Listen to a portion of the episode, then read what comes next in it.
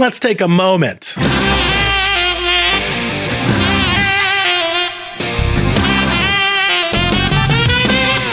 Prime Minister Justin Trudeau is in Vancouver this week to unveil details about Canada's Net Zero Emissions Accountability Act to address Canada's climate emergency, which the Trudeau government declared an emergency three years ago. Now, those net zero emissions details were actually supposed to be unveiled in December, but the Trudeau government missed their own deadline because what's another three months in an emergency that you did nothing about for years?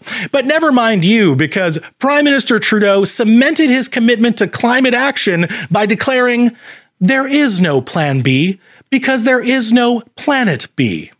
This slogan is not a J. True original, although he has branded himself with it even before becoming prime minister, like the kind of vapid bumper sticker you see slapped on a 2015 Prius. Now, Okay, granted, the Trudeau government is committing billions of dollars, 9.1 billion, to climate action, but they're also spending 21.4 billion dollars and rising on the pollution exporting Trans Mountain pipeline expansion because remember, and this is important, it's a climate emergency. And in an emergency, you should commit more than double your efforts on making it worse than making it better. Because you met Greta Thunberg that one time time. Classic Trudeau totally credible and not disingenuous at all.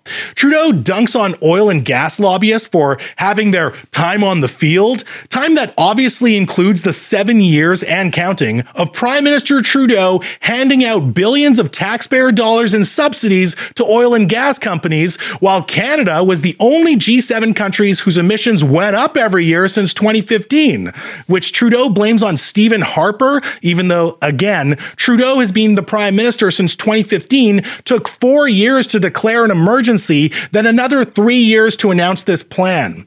And while this plan does have ambitious targets, it's scant on details. The biggest detail being how we can expect a government to seriously tackle the climate emergency while they literally spend your money making it worse.